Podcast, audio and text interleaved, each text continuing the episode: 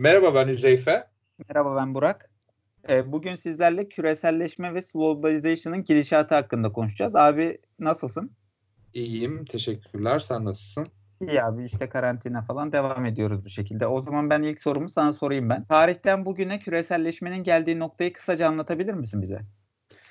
Tabii yani ilk olarak 2019 yılının Aralık ayında Çin'in Wuhan kentinde ortaya çıkan artık neredeyse tüm ülkelere yayılan koronavirüsünün dünya ekonomik, siyasal ve sosyal yapısı üzerinde ciddi etkileri olmaya başlamış ve devam etmektedir. E, tabii ki virüsün çıkardığı etkileri iyi anlamak için kısaca dünya iktisadi, siyasi, politik yapısındaki değişimleri ana hatlarıyla özetlemekte yarar var. Bu özeti yaparken de en çok küreselleşmeyi kullanacağız tabii. Yani küreselleşme 1450'lerdeki merkantilizm anlayışında güçlü devlet, güçlü askeriyeye bağlı olarak elde edilen değerli madenlerle işte toplumun refahının maksimize edileceği anlayışı benimseniyor. 1750'lere geliyor ondan sonra. Fizyokratlar ise dünya düzeninin varlığı anlayışıyla merkantilist anlayışının zayıfladığını ve tarım sektörünün ön plana çıkarıldığı bir dönem olarak e, işte karşımıza çıkmaktadır. 1776'da işte Adam Smith tarafından yazılan bu Milletlerin Zenginliği eseri var. Sen de biliyorsundur. Bu klasik Hı. iktisat olarak da adlandırılıyor.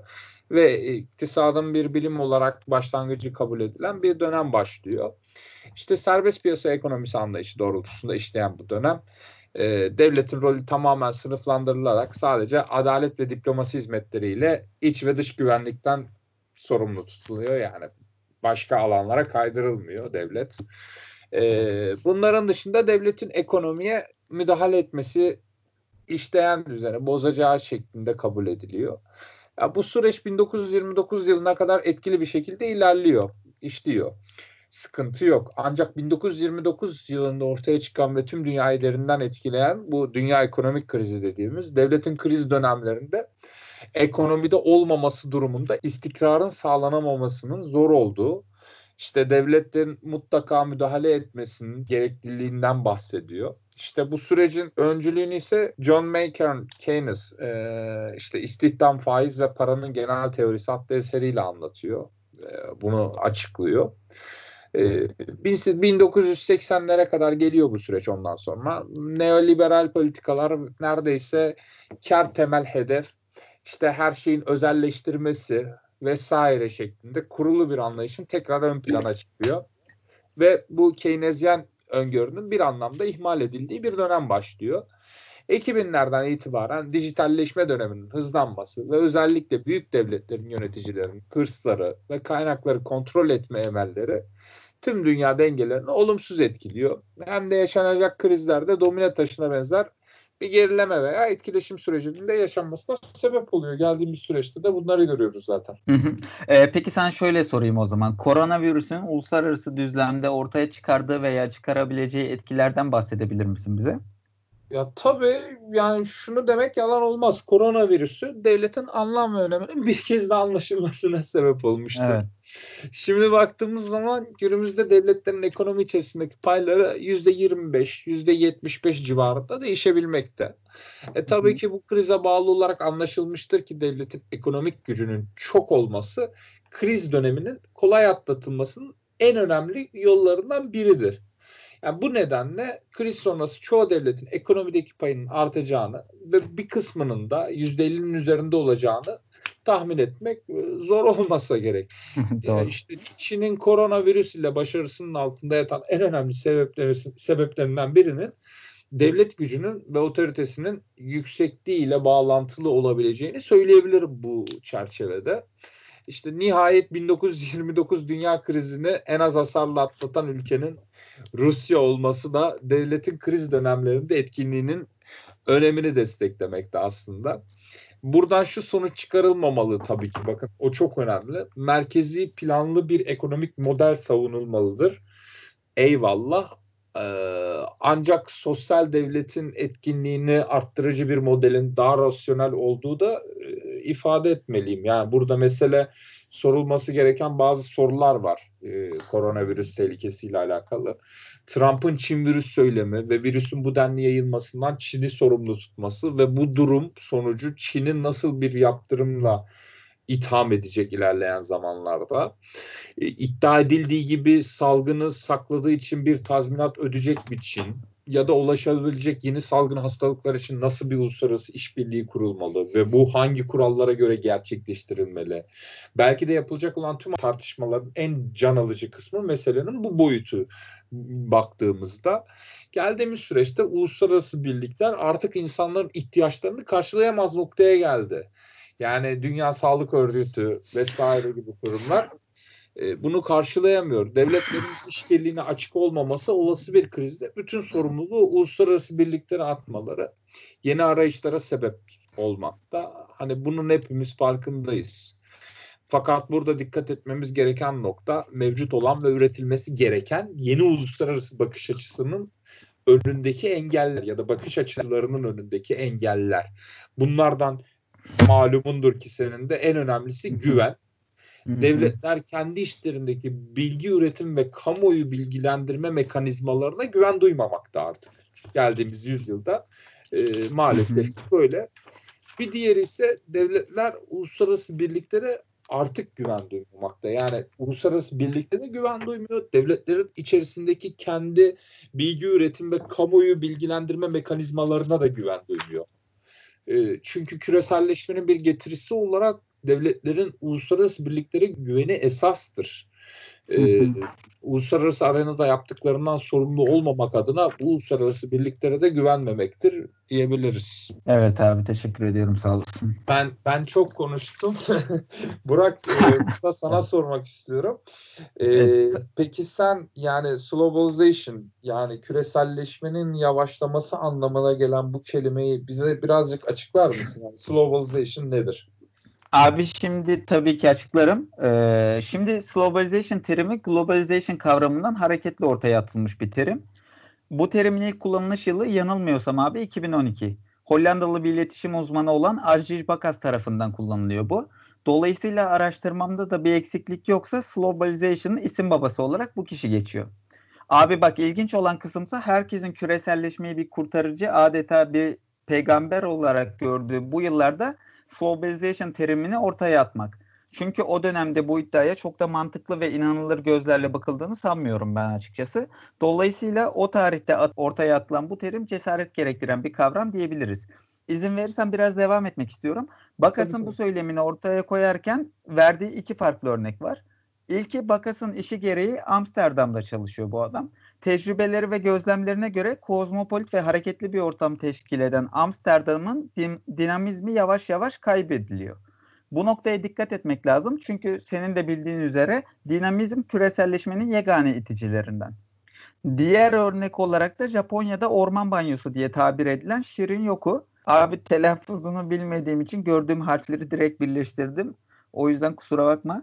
Ee, peki bu tabir bize ne ifade ediyor ve nasıl bir bağlam çıkartmamız lazım? İlk olarak şöyle orman banyosu kavramını direkt aktarayım abi ben sana. Shirin Yoko 1980'lerde Japonya'da geliştirilmiş ve Japon tıbbında koruyucu sağlık bakımı iyileştirilmesinin adı. Ee, Japonya ve Güney Kore başta olmak üzere araştırmacılar yaşayan bir ormanın gölgesi altında zaman geçirmenin sağlık yararları hakkında sağlam bir bilimsel literatür oluşturuyorlar. Şimdi araştırmaları dünya çapında şirin yoku veya az önce de söylediğim gibi orman terapisi anlamına geliyor. Şirin yoku yani orman banyosu yapmak isteyen sakin bir ormana gidip kafasını dinliyor, enerjilerinin farkına varıyor ve rahatlıyor. Peki e, slowbalization açısından biz ne demek istiyoruz burada? Bakas diyor ki bu orman banyosu tabirini ben çok seviyorum ve bizim de gerek insanoğlu gerek piyasa olarak kafamızı boşaltıp düşünmemiz gerektiğini söylüyor. Bu noktada globalization'ın daha iyi anladığımızı düşünüyorum ben. Fakat yine güncel boyutu anlamak adına e, ben bu kelimeyle nerede karşılaştığımdan bahsedeyim. Yanılmıyorsam 2018'in Eylül ayı Ekonomist dergisi başlığıydı. Zaten bunu da seninle konuşmuştuk daha önce. Ve burada globalization iki farklı noktayla ilintilenmişti. Burası da önemli çünkü hemen hemen vereceğim tarihlerden bir iki yıl öncesinden ve devamında konsept değişmeye başlıyor. Derginin de değindiği gibi ilk nokta dünya ticaretindeki maliyetlerin artması ve kar marjlarının azalması. İkincisi ise 2016 yılının son çeyreğinde seçilen Donald Trump'ın kişisel tavırları abi. Bu şekilde açıklayabilirim globalization'ı genel olarak. Anladım. Peki yani bu süreçten itibaren ne oldu? Yani ya da e, bu süreçten sonra e, bizi ne bekliyor? Bu konuda da bize biraz bilgi verir misin? Tabii abi. Abi şöyle diyebilirim. E, dünyanın bilinen yüzüyle diyeyim. Trump korumacı bir politikanın simgesi oldu. Bilinen yüzü dememin sebebi e, dünyanın diğer yerlerindeki aktörlere göre daha fazla tanım, tanınması. Ama diğer yandan da dünyanın çeşitli noktalarında bu tarihten itibaren siyasi söylemlerin katılaştığını, korumacı politikaların arttığını, hatta ırkçılığın yükseldiğini gördük ve görmeye de devam edeceğiz. Abi zaten Viktor Orbanlar falan hep bu cemiyetten. Dolayısıyla homojenizasyonun bozulduğunu gördük. Ee, özür diliyorum. Homojenizasyon baskıyla paralel olarak ifade edilebilir. Entegrasyon demek daha doğru olur.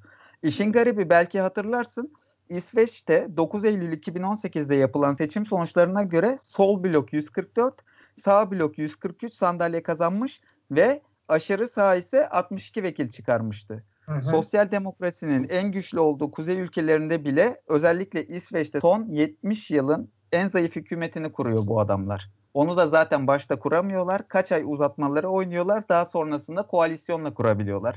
Abi Başbakan Löfven 61 yaşında. Hükümet son 70 yıldan daha zayıf. Ne yazık ki böyle bir gerçek var abi.